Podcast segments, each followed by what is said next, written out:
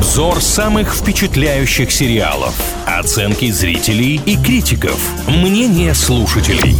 Сериализм на правильном радио. 2024 год уже наступил, но мы все еще говорим про некоторые сериалы 2023 и причина этому очень простая. Дело в том, что такое огромное количество многосерийников мы просто, во-первых, не успеваем про все поговорить в течение одного календарного года, а во-вторых, мы, конечно, тоже не суперлюди какие-то и можем что-нибудь проглядеть. Недавно прошла церемония вручения премии «Золотой глобус», а мы посмотрели списки номинантов. Может быть, мы пропустили какой-то сериал. И действительно оказалось, э, что так и было. Один из номинантов, проект, который называется «Быть присяжным», мы что-то в течение года на него внимания не обратили, давайте исправлять ситуацию.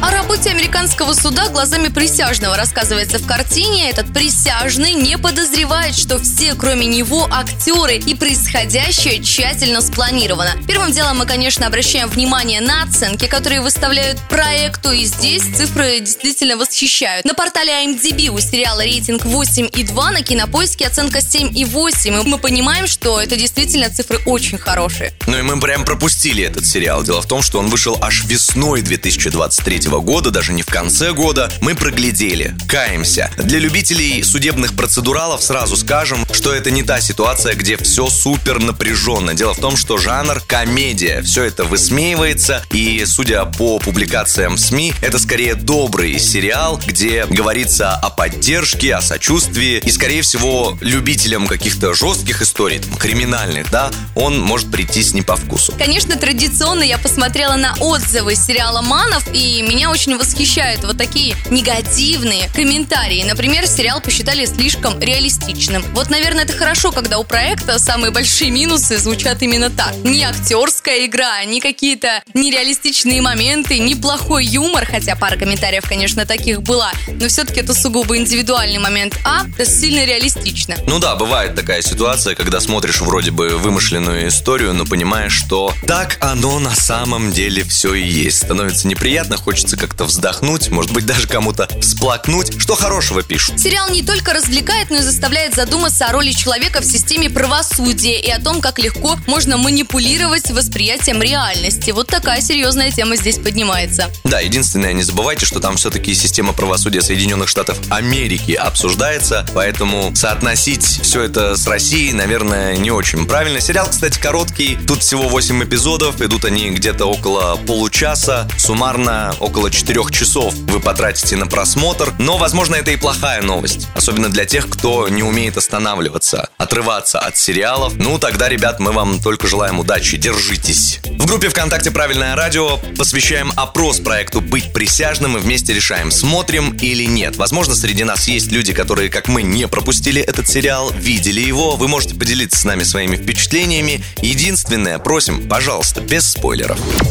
Сериализм на правильном радио.